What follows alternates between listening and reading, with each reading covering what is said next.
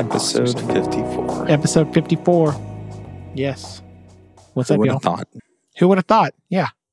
I might have bet against it. Well, What? what was the number? Like most podcasts only last seven episodes? yeah, seven or eight. Yeah, Seven and then or you eight. pod Mhm. drift. That's a term. Pod drifting, I guess, when you just don't post another episode. I, I was a little worried in the a little bit worried in the summertime when we all took off and we got out of our weekly rhythm of recording and stuff and posting. But here we are again. We're Yeah. doing it. That that was like a absence makes the heart grow fonder sort of deal. I definitely missed it.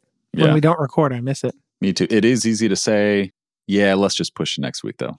It's very easy to do that because there's always something else to do. But Yeah. here we are. Here we are, And we've got a topic for today. which is from our new hire questions. Yeah. Yep. So, yep. Yep. So we, or I polled uh, a group of folks that went through our, you know, onboarding process. This is probably sometime in the summertime. We've had several classes this year. I can't remember which one. And um, asked them a couple of questions, and the topic of imposter syndrome came up.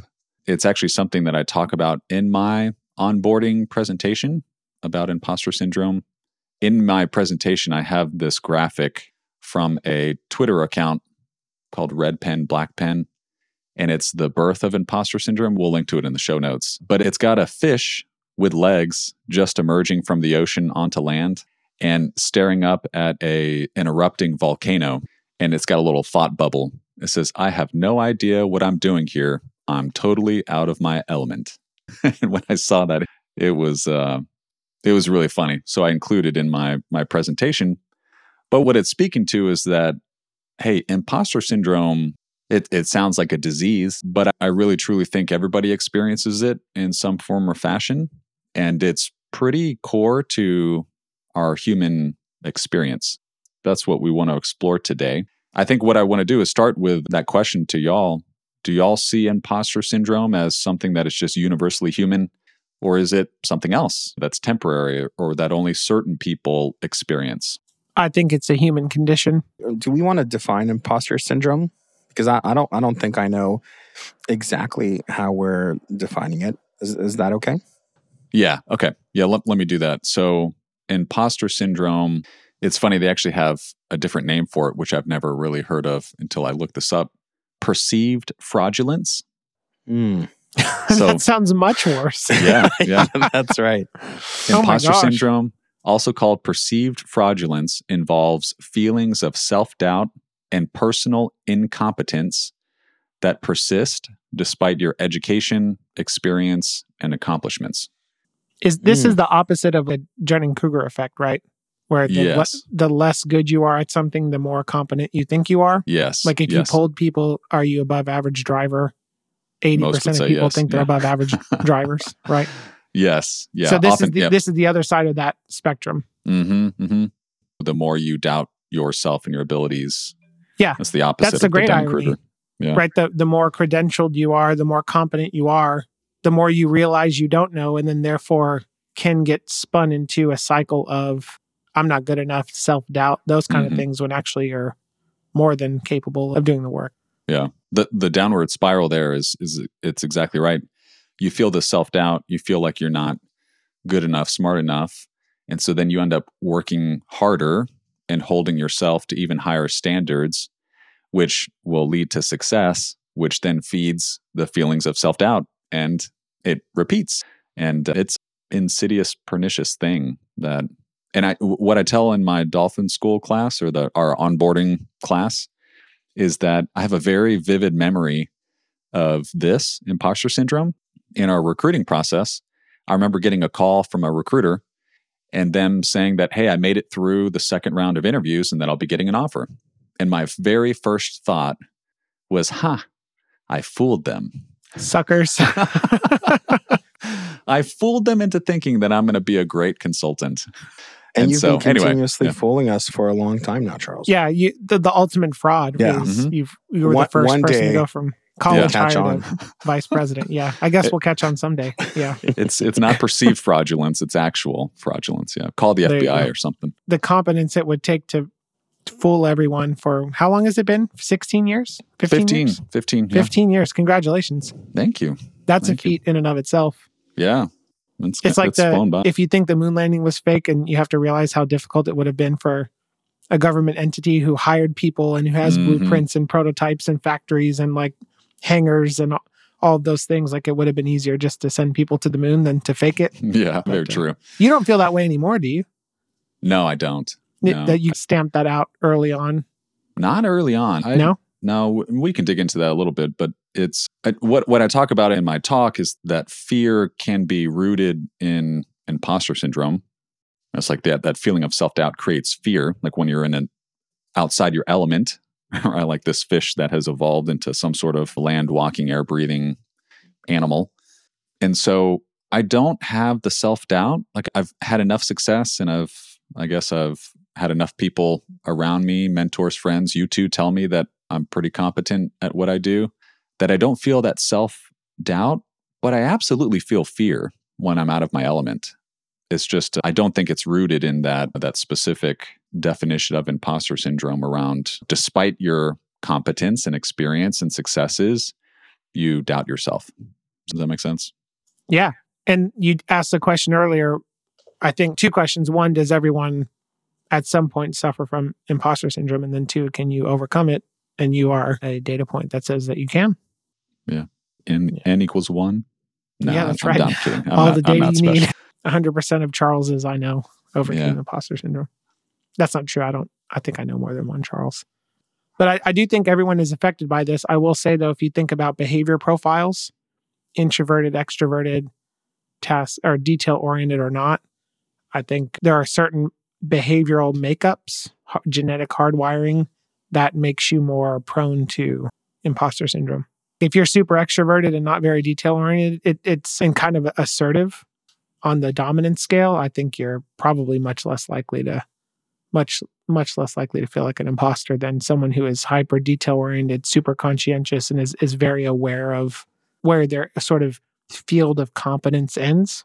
But I do think it is a human condition. Everybody experiences it, can experience it, and then to your point, can overcome it. I don't know. I don't know, dude. I because because I was thinking about that too. That there are a lot of people on that Dunning Kruger side of the spectrum. Yeah, I But, guess that- but that's for Like, like individual competencies, right? Like you're not everybody's good at something. And so when you get over that hump, I'm that way with golf. Like I think I'm much better. Golf and chess for sure. I think I'm much better than I am. Even though I intellectually know that I'm not good at either by a margin. Like I'm pretty terrible at both actually. I just like them. But then when I go to engage in those hobbies, it's all, it always runs much worse than it had played out in my head. I think that's it's not just you feel like an imposter in all things forever. It's when you're faced with a given situation. But I could be wrong. I also have no background or training or experience in this to make the kind of assertion that I just made. So that it may not might- matter. It, it also may not matter if everybody experiences it because certainly people have. And Igor, I want to hear your thoughts on it because you asked for a definition. I hope I gave you one that was helpful. And then we should yeah, just talk about helpful. yeah, w- if we find ourselves feeling this self doubt, what do we do to get out of it? I think that's a good next thing to jump to. But Igor, go ahead. I, I think this is also another instance of n equals one. Robert's description of this, you know, mythical person who is extroverted, low detail, highly assertive. Doesn't that sound like Um, Robert, by the way? That's Igor? me. right. It, it actually is Robert, and, and it's also me. we both have this, uh, these traits, and I have to tell you, I've never experienced imposter syndrome. I know that- Really? I, I thought yeah. you said though when you were I'm not trying to call BS Yeah, on you. I'm, I'm trying Let's to talk dig about in. Didn't you say though before when you created a piece of art that Yes. you thought it was trash, even though you might have gotten paid to do it and got a good review on it or whatever? Um, Is that the yes. same thing? Is that well? When I was like, okay, I'm gonna say that I never had imposter syndrome, and then as I was thinking that in my head, like a minute ago, the exact thing that I thought about was there's that artwork thing. Igor, is that imposter syndrome? And maybe I never felt like a fraud though. It was I never felt like I was presenting myself as competent or something like that in any way. And and art is different because it's just different, right? Because art is subjectively interpreted by individuals in a way that a lot of other things aren't judged that way. Somebody either makes a basket from a three point line or doesn't. And you can say, yeah, that person's like very skilled. When you're creating something, I think that judgment's a little bit harder. I, I guess the judgment is how many people, I don't know, buy or consume the thing that you've created. But it doesn't really have to be that way. And so I discounted that phenomenon as not being imposter syndrome. I could be mm-hmm. wrong. Maybe that is imposter syndrome and I shouldn't discount it. But that example is actually probably one of the only times when I've felt that way. Yeah. So, so Igor, if you were a paid artist and yeah. you've had some gallery showings and stuff like that, if in that situation, if that was your experience and then you had that feeling of self doubt and fear, would you say that you were experiencing imposter syndrome? Yes. Yes, I yeah. would. Okay. yeah. And, and, to this day, I bet that I would feel that way. Mm. If I had not gone into consulting and design and those other sort of things, and if I became an artist and I was doing gallery shows and stuff like that, I guarantee you that 20 years, I've been doing this for 30 years, right? Like I've started whatever you want to call it, like formal training in the arts before I was seven years old. So I've been I've been doing this for 30 years now. I guarantee you I would feel like a fraud today mm. doing gallery mm. shows. What's funny on that too is so I put together our podcast logo and I remember sending you the first draft and I was pretty proud of it. So this is one of those things like my competence was low, is low. And you sort of nitpicked a bunch of stuff on it. And I was thinking, oh, cool. Igor's really good at this stuff. I'm glad I sent it to him. And so it's funny that I thought, I think I'm much better at art than you think you are at art, even though I'm terrible. Well, that's that's it. a different thing. So I feel like from a design standpoint, yeah, like I'm I'm on the right half of the normal distribution curve. Bell curve. Yeah. But I really disconnect art and even like the technical execution aspects of art from like design.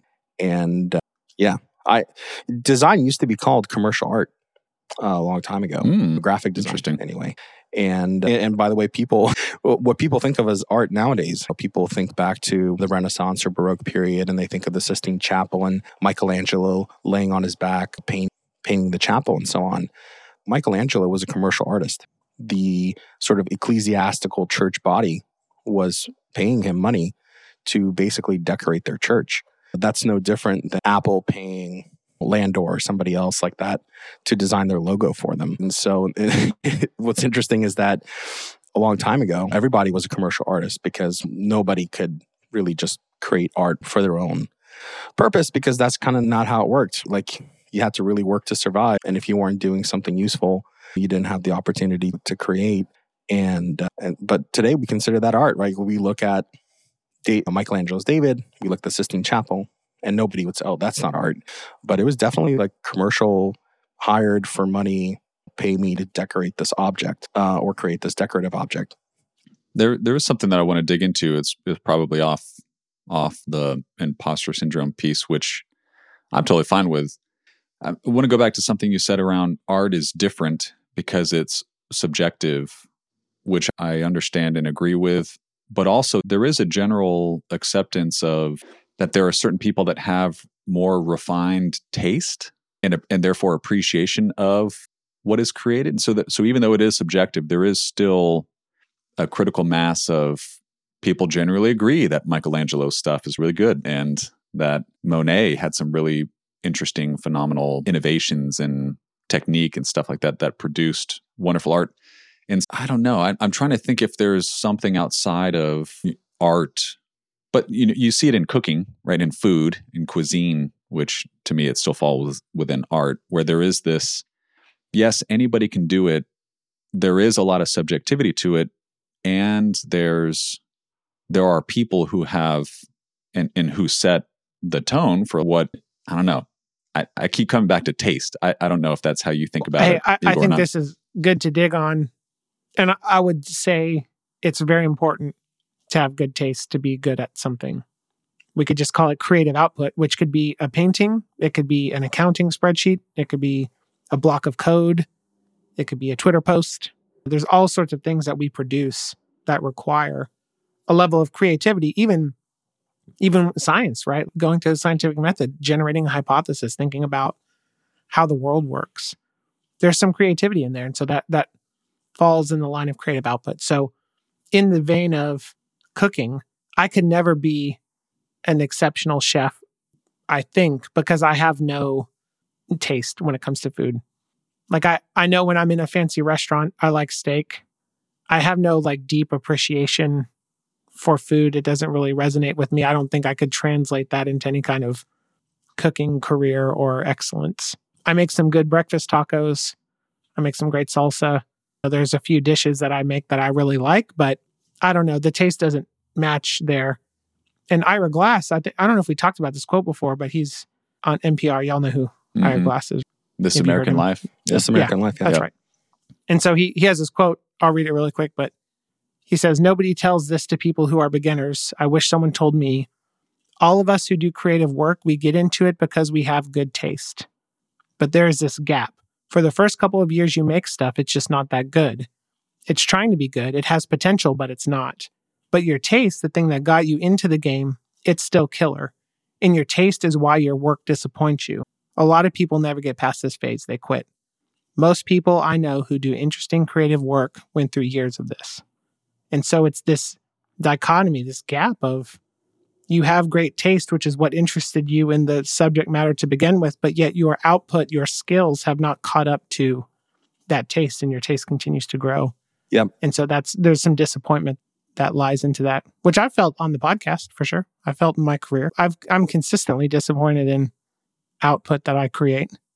But if I look back, and this will get into our sort of remedies later, where I was at five years ago and where I'm at today are, there's a light year of difference between those two. And those that resulted in incremental steps over time. But definitely a, a ton of stuff that I created that I was less than proud of.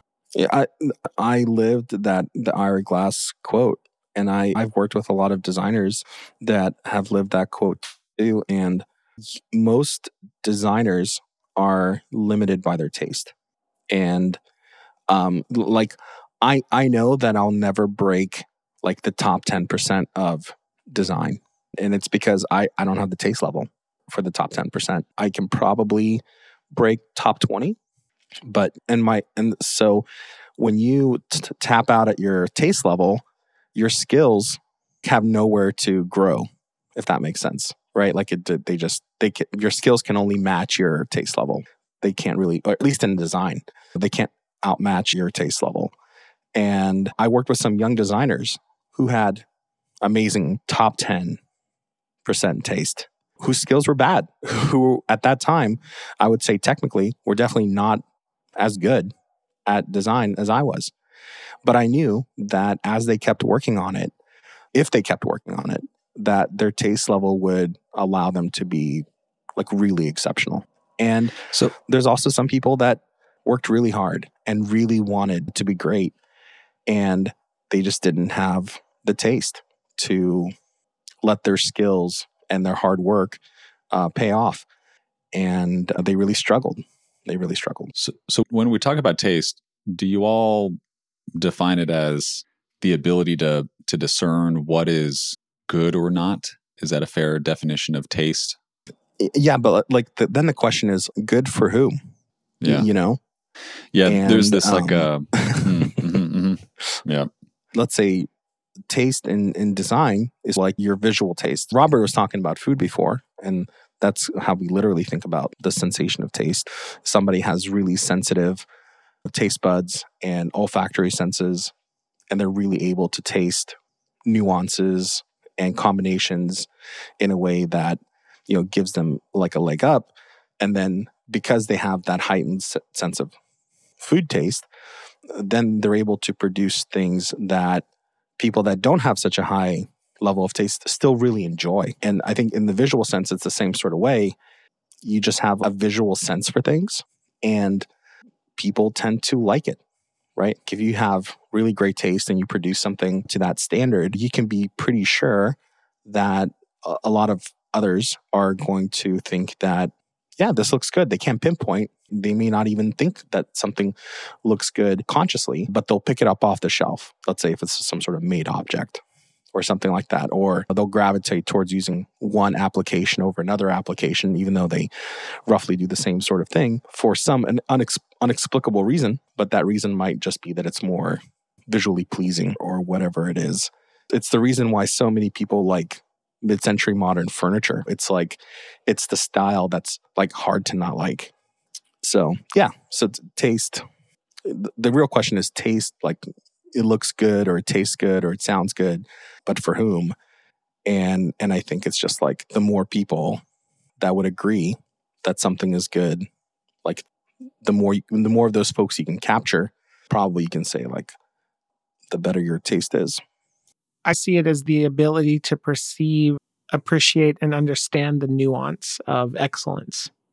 Okay, so if we went to the symphony and they played Beethoven, I would generally appreciate it. It sounds good. The people who are playing the instruments are very talented. There's some, uh, whatever the auditory version of aesthetics is, it's just a pleasing thing to listen to. You're there with a group of people who are also appreciating it, and you're generally there and you have a good time. Which, by the way, I would, I, I, I did the same thing with food, right? Like I just mentioned that. There's layers and layers of nuance into these master symphony works including some math behind like how your ear is shaped and how the sound travels and all of those things, which if you have great taste, the way we're thinking about it, you can appreciate those multiple layers deep. When you and I pass a billboard, Igor, you have a different experience and a different nuance of how the design sticks out to you or a new website or whatever than I do, even though I may look at something and, and appreciate it. And so I think that taste factor is really being able to go, multiple lever- levels deep in your appreciation of what's excellent. And that's why also the work is that you do is disappointing if you have great taste because again it outpaces your output. So I, I like what you said. I'd also maybe add to it that it's that ability to perceive the layers of excellence. This is why I love having coffee with you, even though this is virtual, because we have ventured into the realm of the philosophy of aesthetics that's where we have landed right now. And we started with imposter syndrome. So th- this is just this is incredible fun for me. I'm learning a lot. So, and, so uh, can I give you another example? Mm-hmm. Maybe to drive the. I cut you off. I think there might be a delay here. Did, nope. Go ahead. Okay. Amazon has these series called All or Nothing, which follows a professional sports team around for a season and has an inside look into the players and their lives and the games and the locker room and the training. It's narrated by Jon Hamm or Ben Kingsley. So it's got like really high production quality, great narration. And there's one uh, for Manchester City, which is a European soccer team at the top of the Premier League. So one of the best teams in the world. And I don't have a deep appreciation for soccer. Like my daughter plays soccer. I played it growing up. Understand the positions, but I don't really understand the fluidity of the game. I don't get what's happening. And their coach, Pep Guardiola, who is a soccer mastermind and is widely regarded as one of the best coaches in history, is talking to his team about, and he's got the whiteboard up and he's moving the pieces around, the magnetic pieces, talking to the team about how to handle a situation. And he keeps talking about like a lane, like a side lane or an alley or something. And I, it's like I didn't understand what he was talking about, but I kept thinking, this guy's a really great leader. Like he's asking for more from his team, he's giving them feedback, he's all in on their performance and trying to make them better. And so the whole thing, I was what I watched All or Nothing because of Pep Guardiola and how his leadership style translated through the entire series. And so for me, and I would say I have, I certainly have a more refined taste around leadership than I do soccer. You could bicker about whether or not I'm good at it, but I, I know nothing about soccer and I get paid to do leadership stuff. So there's at least some data to back that up. And so I, I experienced the whole season of All or Nothing from the lens of leadership. And so I, I think that's an interesting take there where even the same piece of work you would interpret differently based on your interests and expertise and things like that. So, so, maybe I'll go back. So now, now that we like weird into this kind of tangent, I'd like to get a, a ruling from the judges, me throwing out those created works, was was that imposter syndrome? I will say, based off of the definition that we started with, no, it's not. And that's a that's a little nuance that I've taken away and I've learned from this discussion about imposter syndrome. I think before I was conflating fear that we experience as part of our normal day to day on the job experience with imposter syndrome. Probably in my experience, it has been imposter syndrome because I have had that self doubt about my ability to be a good consultant. But in your case, I would say no, right? Because you, you weren't identifying as marketing yourself as an artist. It's, it was a hobby, maybe instead. Yeah. I, I never felt like a fraud. You know? Yeah, like I yeah. think maybe that's the Mhm. feeling that people rail against when they think of uh, imposter syndrome. It's like, boy, I feel like a total fraud here, and people will catch on. And Yeah, that's uh, someone's going to sh- bust in the door and with some FBI agents and point at me and say, "You're a fraud. yeah. You're You've right. been you tricked everyone. I can't believe you did this. You're not nearly as good as you you said you were. You tried to come across. You know those kind of things. yeah. Yeah, I agree, Charles. I I don't think that was imposter syndrome. I- I give this advice to people sometimes, and I'd like to hear your thoughts on actually if you think this is good advice or not. But I think of like p- your skill and the pre- presenting of your skill, k- kind of like running away from a bear. And it doesn't matter who the fastest is, you just can't be the slowest. And so, a lot of, especially designers that I worked with, they were so worked up about, oh my gosh, I'm going to go in there and I'm going to present, and it's going to be so bad and they're they're gonna know that I'm no good. And, and my advice was always, you just have to be better than everyone in that room. Like as as long as you're better than everyone you're presenting to, they actually can't discern any level above that. Not really, right? Maybe in some strange direct comparison that they that they would have to do, but not in that moment. And I don't know how I feel about that advice, but it's advice that I've given a lot, and it's advice that I've given to myself uh, as well.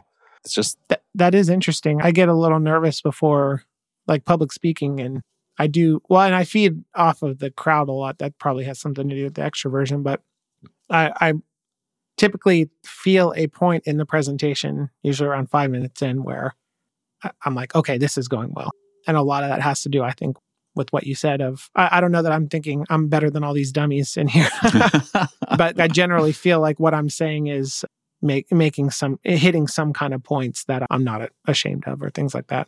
There, I do have some quantitative imposter syndrome sort of self-assessment questions, which which might help. So this is from psycom.net. It's like a mental health resource. I don't know how good or valid the the site is, but they have a lot of stuff here on you know, loneliness, habits, being happier at work, those kind of things. And there is a do you have imposter syndrome quiz that you can take. And so if you're saying yes, like always often to these kind of questions, there's a good chance that you are dealing with imposter syndrome. And I, I think Igor, this will probably prove what the example that you outlined before was was not imposter syndrome. Y'all y'all ready? yeah, ready. Okay. I believe the success I've had is a fluke. Even when I do well, I don't think I really deserve it. I worry about feeling overwhelming shame if my incompetence is ever revealed. I worry that people will find out I'm not as smart as they think I am. I downplay my achievements. It's hard for me to accept compliments.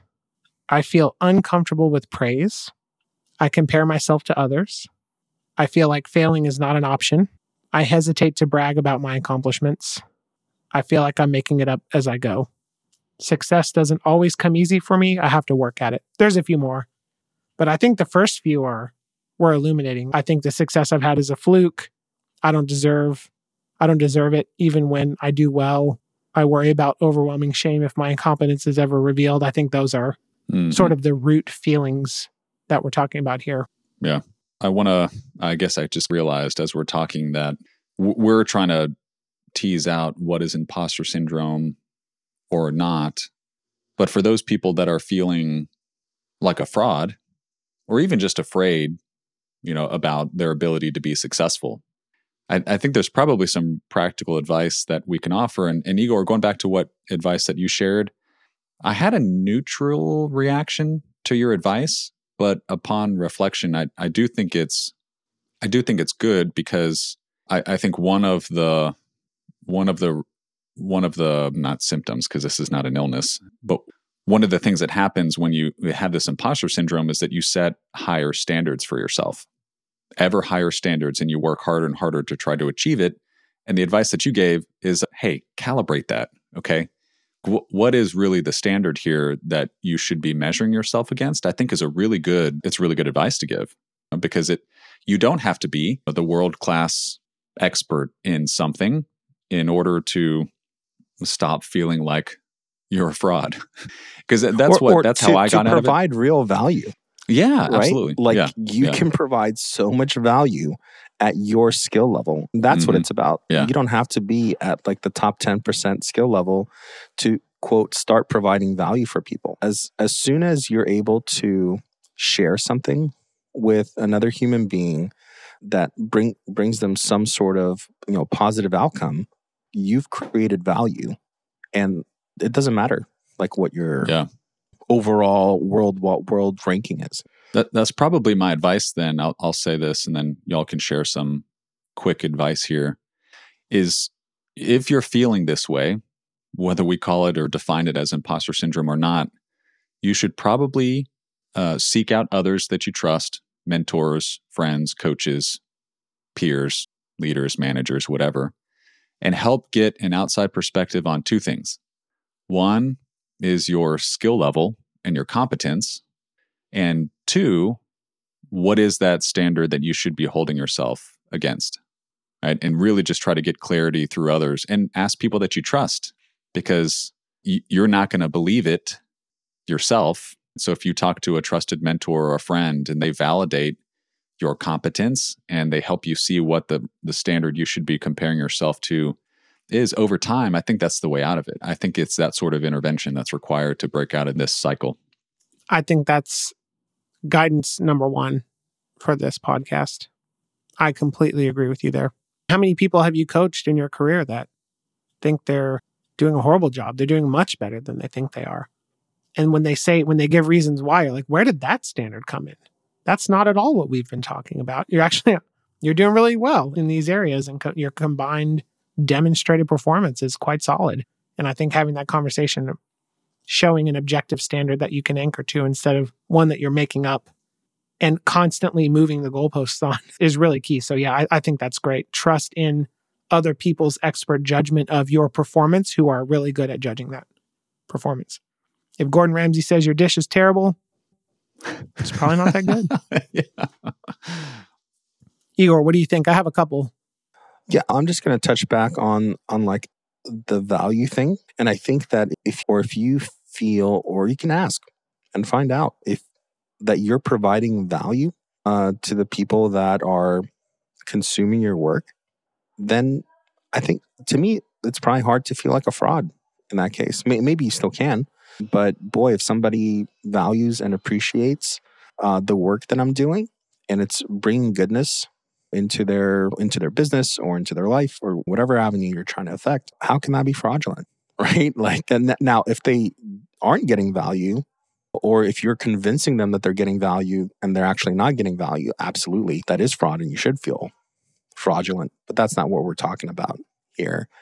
And and and uh, just one more point.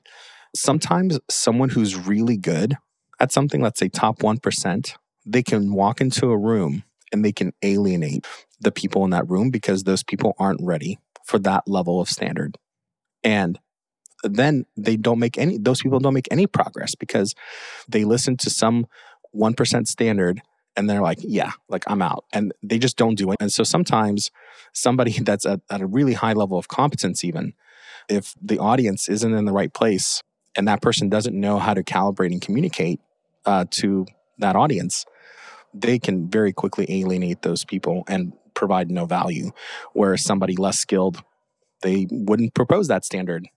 And the folks in that room would gravitate towards their solution or proposal or whatever it is. And they'd be able to make some progress, maybe not to the level of standard that the, the one percenter suggests, but you know, it's still progress over no progress. So something to think about. Nice. Yeah, I have a couple and then we'll wrap up. Yeah. Cool. Uh, so, a couple things, maybe again, what we're talking about here are thoughts and ideas. Take what's useful, leave what you think isn't. One thing that could work is taking on more. You get better when you do things. That's how humans work. Making progress is important. Creative output is the thing that will make you better. Action is important. For instance, I was was terrible presenter early on in my career. I did this thing too where I was always like move my mouse around and click. And so it was very distracting on the screen. And so I would, for instance, volunteer more to present our weekly status to our manager, something like that. And I would focus on just not touching the mouse. And then I would focus on something else and then eye contact. And over time, those little improvements build up. And so if you pair that with Charles's advice around seeking objective feedback, you can get better really quickly just by doing more, even though it feels uncomfortable. Which leads me to the second point. Maybe it would help to redefine in your head that feeling uncomfortable or like an imposter is a good sign. It means you're focusing on something that matters, that's important to you. It could be helpful to reframe that feeling as a positive indicator that you're growing. You're entering a space that causes you to be uncomfortable and grow. Doing that over time, making progress over time always has good results. And then finally, think about your talent stack. We've covered this before. You don't need to be the best public speaker. You don't need to be the best team player or developer or accountant or whatever. You're building a collection of skills. We don't just value one skill from you. We value your collection of skills, your talent stack. That's what makes you unique and allows you to contribute in a way that is valued by the market, by your team, by your organization. And so building a broad set of talents that are accretive to your role, to your job, to the things you want to do is very important. And so maybe think of it as a portfolio or, or a collection of things that you're good at and not just on the one thing that you don't feel like you're good at. So there you go. Lots of advice. I hope the new Finns that asked the question get some value from this, Charles. Thanks for asking too. I think this was not originally on our radar. So it's cool to know what people are interested in learning more about. Yeah. As always, I learned something from y'all in our conversation. So thank y'all. Cool. I actually had coffee at Ascension yesterday. I thought about both of you. Mm. the good old days. yeah. Oh, it's coming soon enough. yeah. Yep. All right. Great hanging out. Thanks for making time today. Thanks. Absolutely. Thanks, Al. All right. Bye. Bye. Bye. That's it for today. Thanks for joining, and don't forget to follow us on Twitter at WannaGrabCoffee or drop us a line at hello at wannagrabcoffee.com.